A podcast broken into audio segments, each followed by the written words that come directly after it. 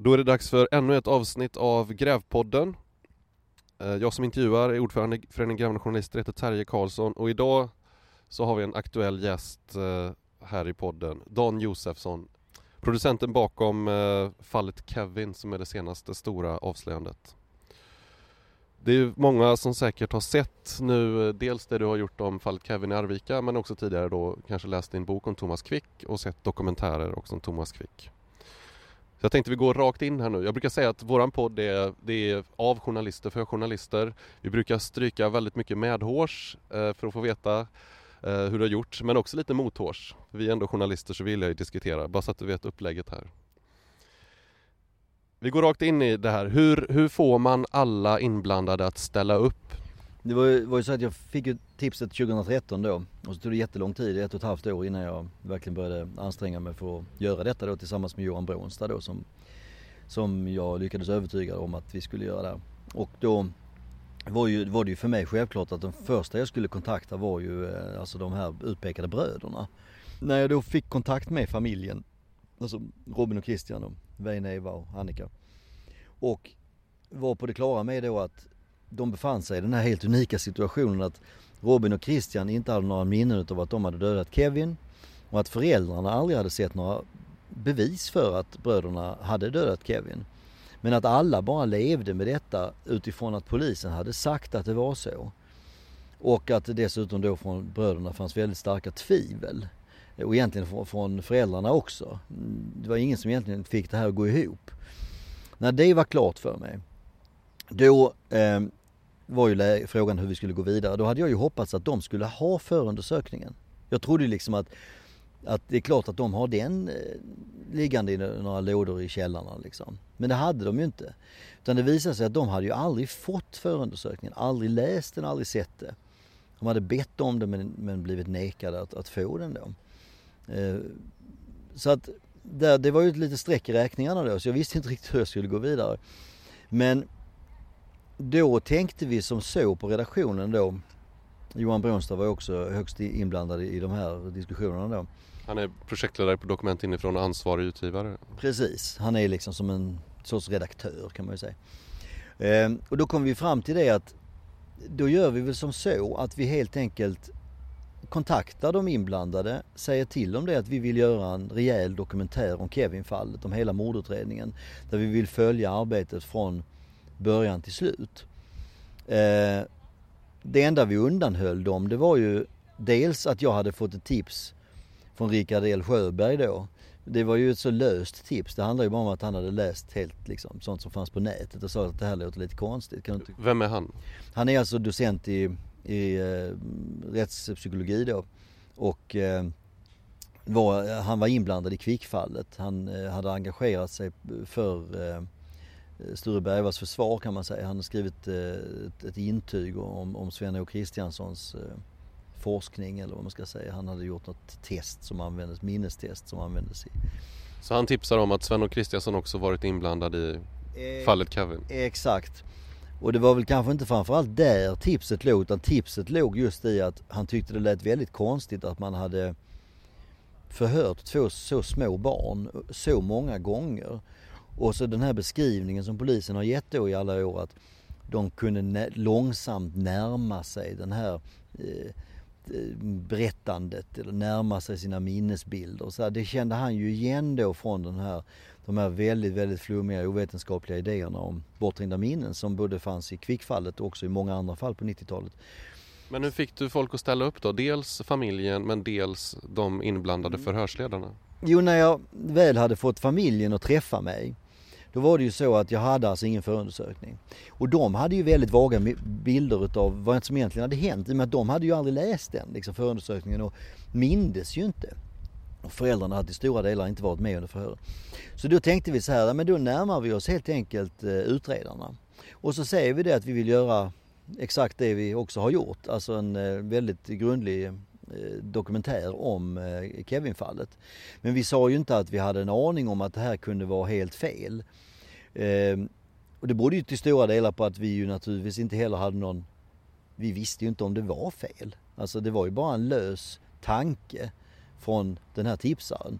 Och eh, familjen kunde vi inte prata om för de hade ju källskydd. Vi lovade ju dem att vi aldrig skulle tala med någon om att de hade kontakt med oss förrän det var klart att det fanns någon anledning att göra programmet. Så när vi börjar intervjua poliserna vet vi inte vi att detta ska bli en dokumentär. Och det började vi göra redan i augusti förra året. Och då är ju Rolf Sandberg en av de första vi kontaktar och sen är det ju Ingrid Harrison och Anders Forsman, det är rättsläkare, det är eh, kriminaltekniker.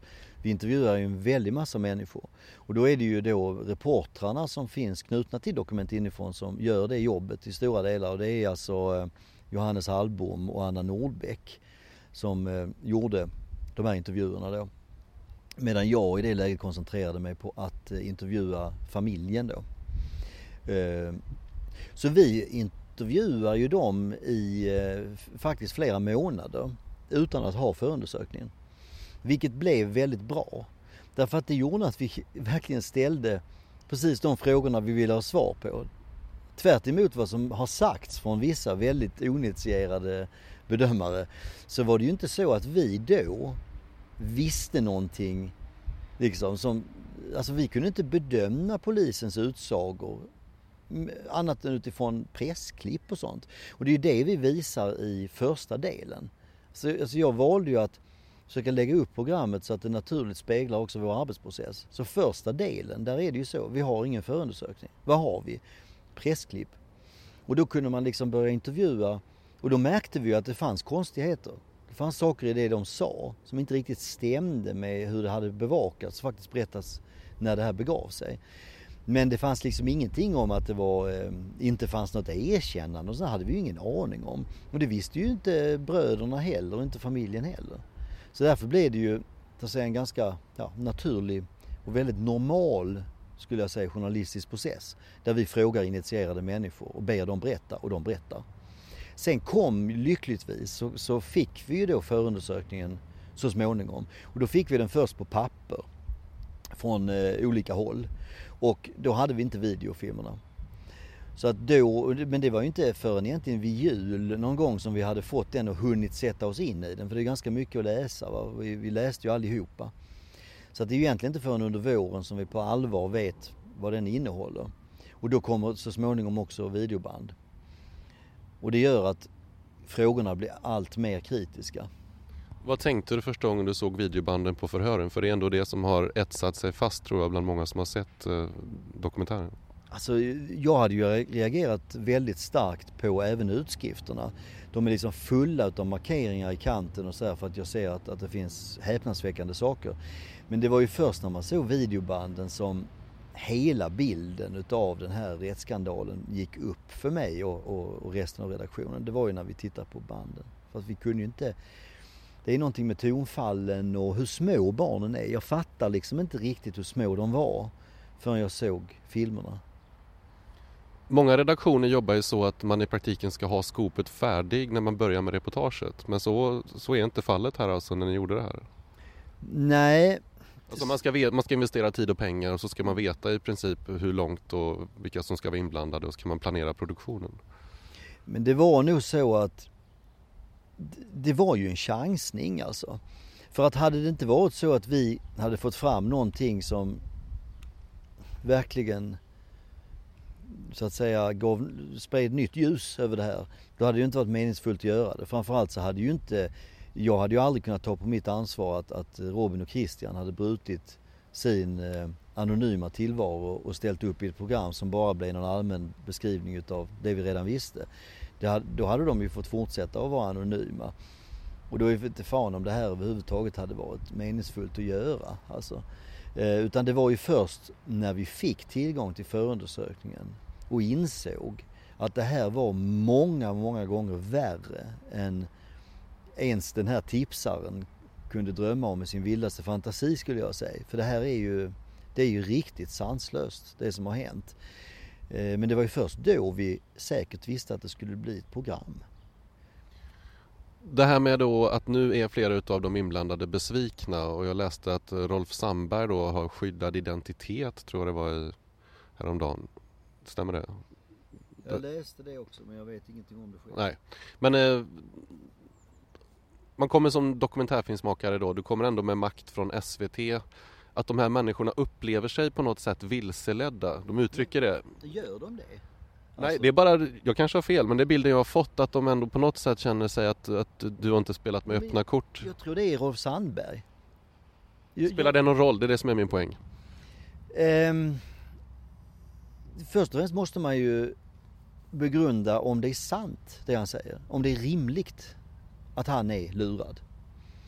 Ehm, för saken är ju den att det, han- det som kommer sen i, i den här, det har han gjort en intervju med veterligt med Expressen där han har sagt det här. Då påstår han att vi gjorde några korta intervjuer med honom och att detta skulle handla om, han säger någonting om att det skulle handla om samarbetet mellan typ sociala myndigheter och polisen och något sånt där och landsting. Ehm, jag tror att alla som tittar på den här dokumentären och tittar på hur intervjuerna med Rolf Sandberg ser ut kan titta på hur många gånger han byter kläder till exempel. I hur många årstider vi ser honom.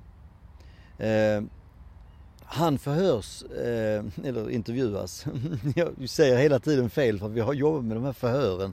Så jag har liksom, liksom det är ett stående skämt att jag säger att, att vi förhör dem men det kanske är en freudiansk felsägning. Men han intervjuas alltså av Anna Nordbeck. Eh, det görs, jag tror hon gör sju långa intervjuer. De träffas tio gånger. Eh, varav sju är långa intervjuer. Alltså jag tror vi har minst- innebandyträningar och promenader med hunden. Och... Exakt. Jag tror vi har minst 20 timmar inspelat material. Det tror jag är väldigt lågt räknat för att flera av de här intervjuerna är riktigt långa. Så jag tror att vi ligger någonstans mellan 20 och 25 timmar inspelat material. Där han som alla de andra får berätta från den 16 augusti 1998. Vad hände? Hur, första frågan är, hur fick du veta att Kevin var död? Och sen berättar han och tar oss genom hela den här utredningen. Med allt alltså, mot, motståndet eh, han fick från chefer och hur jobbigt det var att det gick så dåligt, att han inte hade några spår, tröstlösheten, rädslan för att behöva lägga ner förundersökningen. Allt det där fick vi av honom. Men den kritiken kan du avfärda ganska enkelt att det stämmer inte helt enkelt. Nej det stämmer ju inte. Alltså han, han upplevde naturligtvis att, kan jag ju gissa, att det här skulle bli ännu en hyllning till honom. Därför att faktum är ju att när jag har gått igenom alla de här pressklipp och, och, och allt som har gjorts om det här fallet så kan jag ju faktiskt i princip inte hitta en enda kritisk fråga som någonsin har ställts till Rolf Sandberg. Så på det sättet kan man ju säga att han var väldigt, väldigt ovan vid kritiskt granskande journalistik. På ett sätt som kanske är ovanligt hos polisen idag. De flesta skulle liksom känna att det potentiellt skulle kunna bli någon typ av kritik i den här granskningen. Men han verkar varit helt omedveten ens om risken att det skulle kunna hända. Men det innebär ju inte att jag tycker att vi har någonting att förebrå oss. För jag menar, det är inte så att jag är hans mediarådgivare eller mediatränare. Det har jag ingen skyldighet att vara. Eh, han pratar på, han berättar väldigt detaljerat om hur den här mordutredningen gick till under väldigt, väldigt många timmar. Han visar på stranden hur pojkarna flyttade kroppen och sånt. Alla de där scenerna finns med. Det handlar verkligen inte om några korta intervjusnuttar som han gav oss därför att vi lurade honom utan det handlar om någonting helt annat. Sen att han blev besviken på att det visar sig att vi avslöjade det här som en rättsskandal. Det, det är någonting som jag inte blir förvånad över att han är besviken över. Men att det skulle vara något fel från vår sida, det ställer jag inte upp på för en sekund. Det här är Grävpodden som idag gästas utav Dan Josefsson som är högaktuell med fallet Kevin som säkert många har sett. Någonting som man ofta pratar om eh, i grävande journalistik det är att den man granskar ska få presentera sina bästa argument. Att man ska berätta om det. Ibland får man till och med hjälpa dem och säga att ja men har ni tänkt på det här eller kan det inte vara så här också?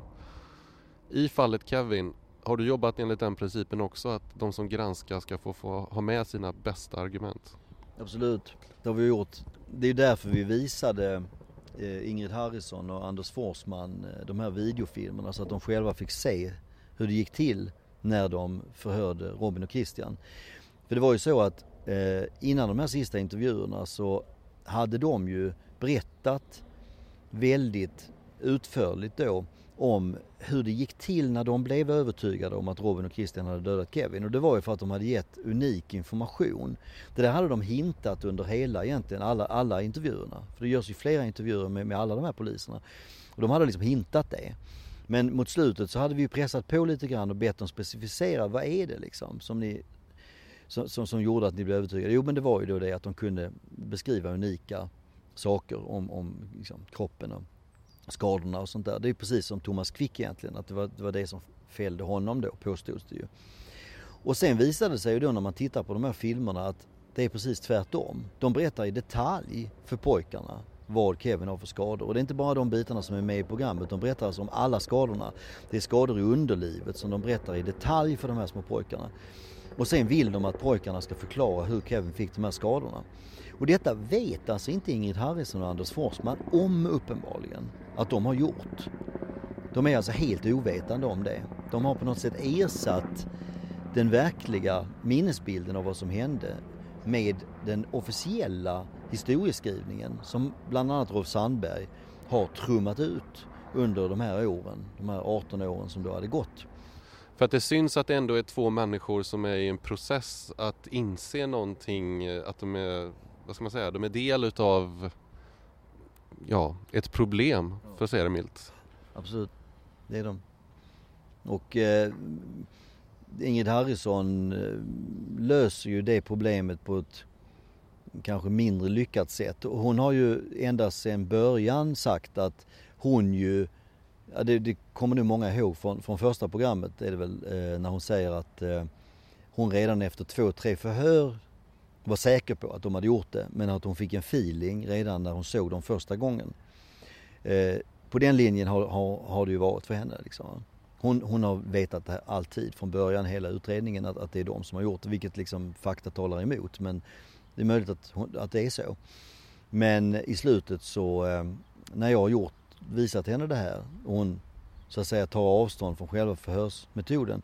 Då tar hon ju också avstånd till slut ifrån att hon överhuvudtaget någonsin skulle ha trott att de var mördare. Eh, det, utan det är, hon har inte trott någonting utan det är helt Rolf Sandbergs ansvar. Så hon gör en, manöver där som är eh, ganska osannolik den också på något sätt. Va? Men hon, det, hon befinner sig väl i, i, ett kaos där liksom. Anders Forsman eh, gör ju, eh, han, han är, ju, är ju mer sympatisk tycker jag. Därför att han reagerar ju som en människa när han ser det här. Han säger att det här är ju inte rimligt va. Eh, men båda två blev ju erbjudna en, ännu en intervju när de hade samlat sig. Efter det också, ännu en? Ja. För att de, eh, vi, vi tänkte att eh, om Anders Forsman ville komplettera någonting eller om ingen ville komplettera någonting. Va? När de tänkte, men det var ingen av dem som ville det. Men har du haft kontakt med dem nu då? För det är en sak inför sändning men nu kommer det här otroliga genomslaget. Och jag kan tänka mig för dem eh, där de bor. Eh, Johannes Hallbom har pratat med Ingrid Harrison och sagt, eh, hon har sagt att eh, det är jobbigt men hon klarar av det liksom. Och eh, Anna Nordbeck har försökt kontakta Anders Forsman men han vill inte prata. De har, han säger att i och med att en ny förundersökning är, eller förundersökningen är återupptagen så ska inte han, han säga någonting då. Eh, men jag vet att Anders Forsman har i olika sammanhang internt sagt att han vill eh, träffa bröderna och på något sätt prata med dem. Så det har funnits någon form av plan på att poliser ska träffa bröderna. Eh, exakt vad de vill uppnå med det liksom och huruvida Robin och Christian är intresserade av ett sånt möte. Va? De, de har nog alla anledning att fundera på liksom vad syftet är. Men det finns någon form av efterprocess. Det här som du säger med de bästa argumenten det är ju väldigt svårt. Eh, det är ju ett, ett välkänt problem när man gör den här typen av journalistik att man avslöjar ibland väldigt, väldigt allvarliga missförhållanden. Därför att den gör ju att folk reagerar ju med en sorts skyddsbeteende, alltså de försöker skydda sig själva. Och ibland kan de göra det genom att vara öppna och vilja prata om vad som gick fel och kanske tillstå det då. Och det brukar funka ganska bra för allmänheten har en enorm förmåga att förlåta de mest, sans, mest sanslösa missgrepp om man bara visar att man är villig att och, och liksom stå för det man har gjort. Va? Men väldigt många vet vi ju reagerar ju inte så utan de reagerar ju med att liksom förneka vad de har gjort, vägra svara, gömma sig, påstå att de är utsatta för en komplott och sådana saker. Det är ju liksom standard nästan. Och det, det är ju trist liksom. Och det är ju det som gör att man inte får de här sista intervjuerna. När vissa människor fattar vad klockan är slagen då får man inte den sista intervjun därför att de vill inte stå till svars för vad det är de har gjort. Och så blev det ju med, med Sandberg. Han, jag, vi hade ju en intervju inbokad med honom som jag skulle göra. Eh, och han bokade av den eh, samma dag var det faktiskt. Eh, när, eh, innan jag hade hunnit sätta mig på tåget. Och då hade han alltså fått till och med frågor, det var inbokat sedan en vecka tillbaka. Han visste att då hade vi redan gjort intervjuerna med Ingrid Harrison och Anders Forsman. Eh, för att göra det lättare för honom hade vi skickat vissa teman vi ville prata om. Vi ville diskutera till exempel alibit. Hur kommer det sig att 14 förhör med en familj som var på plats hemma hos Veine och Eva den här kvällen och som uppenbarligen hade väldigt intressanta saker att säga. Hur kommer det sig att de förhördes 14 gånger över en tid av två månader och aldrig någonsin backade från det de sa från början att det är helt omöjligt att pojkarna kan ha varit nere vid vattnet. Hur kommer det sig att detta inte har nämnts på 18 år, att de här förhören överhuvudtaget är gjorda? Eh, det ville vi prata med honom om. Och vi ville prata med honom naturligtvis om den bild han ger av vad som hände i de här sista förhören när han sätter sig på den här presskonferensen. Eftersom vi vet att den inte är med sanningen överensstämmande. Och han avbokar då. Eh, och har ju sedan dess inte pratat med någon annan än Expressens webb-tv. Och där drog han ju en, eh, en riktig vals. Alltså, när han plötsligt påstod att det skulle funnits en dagbok som Weine ska ha skrivit i augusti och detta är ju ett dokument som ligger i förundersökningen och som är tydligt daterat. Det är skrivet två månader senare när Weine ligger på psyket och är utsatt för en eh, ren psykisk tortyr av polisen. Och detta vet Rolf Sandberg väldigt väl. Så han drar en desperat lögn som kunde lura Expressens reporter i några timmar. Men mer var det ju inte. Så där ser man väl kanske varför han inte ställde upp. Men vad ska man göra? Hur mycket ska man hjälpa den här personen att få fram sina bästa argument? Jag vet inte hur man gör alltså. Don Josefsson är det här alltså. Fallet Kevin som säkert många har sett. Eh, vi har pratat lite om hur du gjorde dokumentären förstås. Jag tänkte prata lite om det här när det publiceras. Mm. Du är väldigt duktig på att få, få genomslag. Någon gång var det dubbla löpsedlar, både Expressen och Aftonbladet satt bredvid varandra med fallet Kevin. Så det har varit ett fantastiskt genomslag. Men det jag tänkte fråga om, tar du alla debatter? Det känns som att du sitter i morgonsoffer och du står i tv-studios och du svarar på så fort det kommer någon som kritiserar dig så är du ute och tar fighten. Är det, är det viktigt för dig att nu är det publicerat och nu, liksom, nu ställer du upp överallt för att svara på kritiken? Ja, alltså det måste jag ju. Alltså det är ju svårt för mig att säga att eh, liksom Rolf Sandberg eh, borde varit med i den sista intervjun. Om, om jag inte sen svarar när det då kommer kritik. Nu har det ju varit väldigt lite kritik. Det finns ju en medial logik som säger att eh, när någonting har fått ett väldigt stort genomslag då är, känner man att ah, nu springer alla åt samma håll. Eh, då ska vi på något sätt väga upp det med någon typ av kritik. Om då kritiken kommer från extremt få ställen därför att det finns egentligen väldigt få som vet någonting om hur den här arbetsprocessen har gått till och poliserna pratar ju inte. Så det blir liksom Rolf Sandberg, det han säger i en enda intervju med Expressen innan han helt går under jorden. Det men, liksom... men, det har varit på Aftonbladet Debatt i Chastenius och så mm. har det mm. varit på DN Debatt från eh, Kristiansson. Ja. Har det varit fler ställen där det ändå kommit kritik? Nej, det, det kommer ju från Yrsa Stenius och sen är det ju då de här som är direkt inblandade i det hela, Kristiansson och Rolf Sandberg. Men annars känner inte jag till någon annan som egentligen har kommit med någon kritik. Och därför har Gösta Stenius, det hon säger har jag fått svara på i massor med sammanhang. Fast att Gösta Stenius vet ju, det är ju ingen som tror att hon vet någonting om Kevin-fallet. Det är ju ingen som fattar egentligen vad är det pratar hon om liksom? Hon vet inte hur vi har jobbat. Hon säger att poliserna är lurade därför att hon har hört det från Rolf Sandberg. Så egentligen är ju källan Rolf Sandberg då. När det gäller Kristiansson så är det ju så att han har ju inte då velat möta mig i någon debatt. Då. Han, jag var ju till och med beredd att åka till Göteborg och ställa mig i Opinion Live för att få prata med honom. Han hoppar av samma dag. Han är bokad i Aktuellt i två veckor inför vårt sista program. Han hoppar av samma dag. Eh, han ska inte vara med i morgonsoffan om jag är där. Jag får aldrig prata med eh, med Sven-Åke Kristiansson helt enkelt då. Och det beror ju på att han vet att han kan inte säga de sakerna som han kan säga till andra journalister och så här, om, han, om jag är med. För jag vet ju hur saker och ting ligger till. Men enligt, jag läste i Resumé tror jag så det var hårda ord eh, i samband där eller? Stämmer uppgifterna i Resumé? Nej, inte det, det stämmer ju inte det Kristiansson säger, det stämmer ju aldrig. Men eh, det var ju så att jag sprang på honom där i kaffedrickningen innan morgonsoffan. Och då sa jag till honom att du är ju en fegis alltså, som inte ställer upp på eh, debatt med mig i eh, Aktuellt. Det var kvällen innan, han hade bangat den då. Och nu sitter du här och ska sitta ensam i morgonsoffan istället liksom. Du har ju ingen ryggrad liksom. Och det blir han ju jättearg för då. Men det är väldigt hårda ord, du vevar väldigt hårt ändå? Eller? Men herregud alltså, vi, jag vet inte om jag vevar hårt om man ställer det i relation till sakens allvar alltså. Jag menar, hela svenska folket har ju sett det jag har sett nu alltså. De här förhören med Robin och Christian är ju horribla. Och jag vet ju då att Kristiansson nu i 18 år har berömt sig själv med att han var polisens rådgivare. Han coachade fram polisen i detta. Att det skulle hållas många förhör, långa förhör. Att man inte ska vara rädd för ledande frågor som han säger i en radiointervju som gjordes där strax efter att fallet var löst.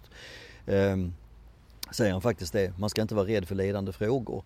Så hela den här frågetekniken är, kommer från honom. Och han sitter definitivt och coachar Ingrid Harrison i en hörsnäcka när det här övergreppet sker på bryggan med, med, med Christian. Så det här är en man som alltså har förgripit sig indirekt på de här barnen. Utan honom hade polisen med största sannolikhet aldrig gjort det här. För de hade inte känt att det var rimligt. Men med sin professorstitel och med sin, sina meriter från kvickfallet som ju pågick samtidigt. Kristiansson var en stjärna alltså. Eh, så gjorde de ju saker som var horribla. Och nu står han här och vägrar som vanligt ta ansvar för vad han har gjort. Liksom. Så det är klart att, klart jag är ju människa också, det är klart jag blir förbannad. Va? Jag tänker även Lamberts eh, i samband med kvickgranskningen. Även där så är du ute ganska hårt och svingar mot honom. Men det är ju det att man måste ju se vad det här handlar om. Det är, det är människor som på olika sätt själva är djupt nere i syltburken. De är alltså oerhört personligen involverade. De har i det fallet hade ju Lambert dessutom ett eget personligt ansvar. Va? Att han hade fuskgranskat det här fallet. Han hade kunnat stoppa eländet för långt tidigare ju. Men det gjorde han inte liksom. Och, och då ägnar han sig åt att sprida, sprida liksom avancerad desinformation.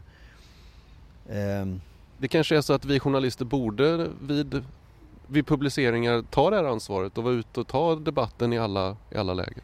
Alltså jag tror ju att har man att göra med personer som är kapabla att göra sådana här saker som Rolf Sandberg och Kristiansson och Lambertz gör. Alltså, alltså helt iskall desinformation. Alltså påstå saker och ting som uppenbarligen inte är sant men som möjligen kan ibland passera lite grann eftersom att den som de talar med inte har alla fakta på hand. Så här. Och det sår ett frö till misstro i alla fall? Alltså om man har att göra med människor som är, är, är villiga att jobba med sådana metoder, då är det ju rätt svårt om man som journalist inte inte kan göra någonting åt det. Och många journalister skulle ju uppleva det som väldigt obehagligt att befinna sig i de här debatterna.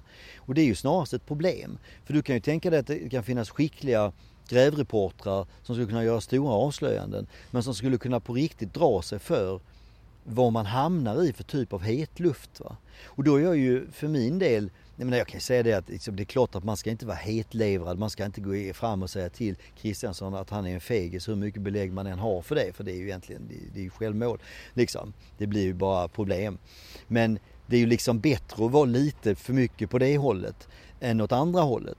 För då hamnar man ju i det läget att man tycker det är obehagligt att, att stöta sig med människor som har medierna i sitt, sin hand. För det har de här personerna. Eh, och det tycker jag väl kanske också kan tycka är lite obehagligt ibland men jag är ändå van. Jag har hållit på så länge med detta liksom. Jag blev journalist 92 och jag har varit i en hel del sådana här eh, mediala bråk eller vad man ska säga, konflikter där det har liksom gått hett till. Och jag har ju liksom klarat det så långt. Så att på något sätt så är det ju som att jag har tränat inför den här typen utav upplevelser liksom. Och det kanske inte alla har, tyvärr. Blir det en bok om Arvika, fallet Kevin också? eventuellt blir det det. Jag har, den här, förra gången så hade jag ju skrivit boken redan innan jag gjorde färdigt programmet då. Och det var ju väldigt lyxigt får man säga. För att en hel del av den här riktigt dumma debatten, de där liksom mest uppenbara attacklögnerna kunde ju aldrig ta skruv eftersom att boken var så uttömmande. Den hade sina 500 fotnoter och så här. Så där var det som att jag liksom redan hade visat hur gedigen min research var innan programmet kom. Nu är det ett problem tycker jag att programmet kan ge sken av att det inte finns en sån gedigen research. För den har liksom aldrig visats upp. Egentligen är det ju så att den research vi har gjort i fallet Kevin är ju precis lika gedigen som den som låg till grund för Mannen som slutade ljuga eller då eh, Kvinnan bakom Thomas Quick som dokumentären hette där. Precis samma klass. Alltså vi, vi har liksom, vi, vi har ju minut för minut koll på hur den här förundersökningen gick till. Exakt vad poliserna gjorde vid varje givet tillfälle och vi vet i vilken ordning information kom in och vem som kom med vad och sådär va. Men det ser man liksom inte när man ser de tre delarna. Och det gör nog att vissa utav de utpekade kan försöka sig på och liksom försöka sprida bilden av att vi skulle på något sätt vara ytliga. Det är vi ju inte. Och då blir jag ju frestad att skriva en bok. Och det är också så att det finns det finns väldigt mycket som inte är berättat med, med nödvändighet som är minst lika upprörande som det vi berättar i programmen. Det är liksom inte så att vi har cherrypickat det värsta egentligen utan vi har tagit med det som går att beskriva i programmet. Eh, det finns omständigheter som är minst lika hemska men som tar sån jäkla tid att förklara så att man får inte in det i ett program. Men i en bok hade det blivit fantastiskt. Så att jag fnurar ju på det. Frågan är bara när jag ska hinna. Jag funderar på att skriva någonting som är liksom lite kortare och mer koncist. Eh, men samtidigt vet jag att saker och ting tenderar att växa ut så det blir väl en tegelsten till då liksom. Sista frågan, vem mördade Kevin? Det finns, eh, det finns alternativa gärningsmän. Jag, jag har ju pratat rätt mycket med Leif GW Persson om det här. Han har ju varit väldigt intresserad av att prata om fallet och han har ju presenterat en del saker som vi har pratat om i Expressen. Så nu i söndags hade han ju en eh, en hypotes om en alternativ gärningsman och det är ju någonting som också har kommit fram i vår granskning. Men jag bestämde mig för, på ett väldigt tidigt stadium för att jag inte skulle ha med det i programmet. Man kan ta det i en efterdiskussion men det är ett misstag att tro att bara för att man dissekerar en förundersökning och kan bli väldigt exakt i det man säger om hur den gick till att man då plötsligt blir en fullfjädrad mordutredare som kan börja peka ut folk till höger och vänster. Det, det är inte så liksom. Utan det kräver liksom en, det, det, är ju en mordutredning. Och det ska ju, det ska ju liksom åklagaren eh, och, och den nya förundersökningen ta tag i då. Men det innebär inte att man inte kan peka på vissa konstiga omständigheter. Där är alltså framförallt en, en ung människa som släpptes väldigt tidigt som misstänkt som eh, begick ett eh, ett, en våldtäkt på en treåring bara ett halvår efter att Kevin-utredningen var avslutad. Och eh, i Dottevik alltså. Eh, och han sågs med Kevin eh, samma dag som eh, Kevin dog. Och det finns flera vittnesmål om att han var dysfunktionell på olika sätt. Så att, eh, ja, det är ganska häpnadsväckande att det spåret inte följdes upp. Egentligen skulle ju Kevin-utredningen ha återupptagits redan när den här våldtäkten skedde. Men då sa ju Rolf Sandberg att pojkarna har ju erkänt så att det här har ingenting med Kevin-fallet att göra, den här våldtäkten. Så att eh, man kan säga att den misskötta utredningen, alltså som det här handlar om, det, det fortsatte ju även efteråt. Gjorde man ju, tog man ju häpnadsväckande beslut. Tack så mycket Dan Josefsson. Tack.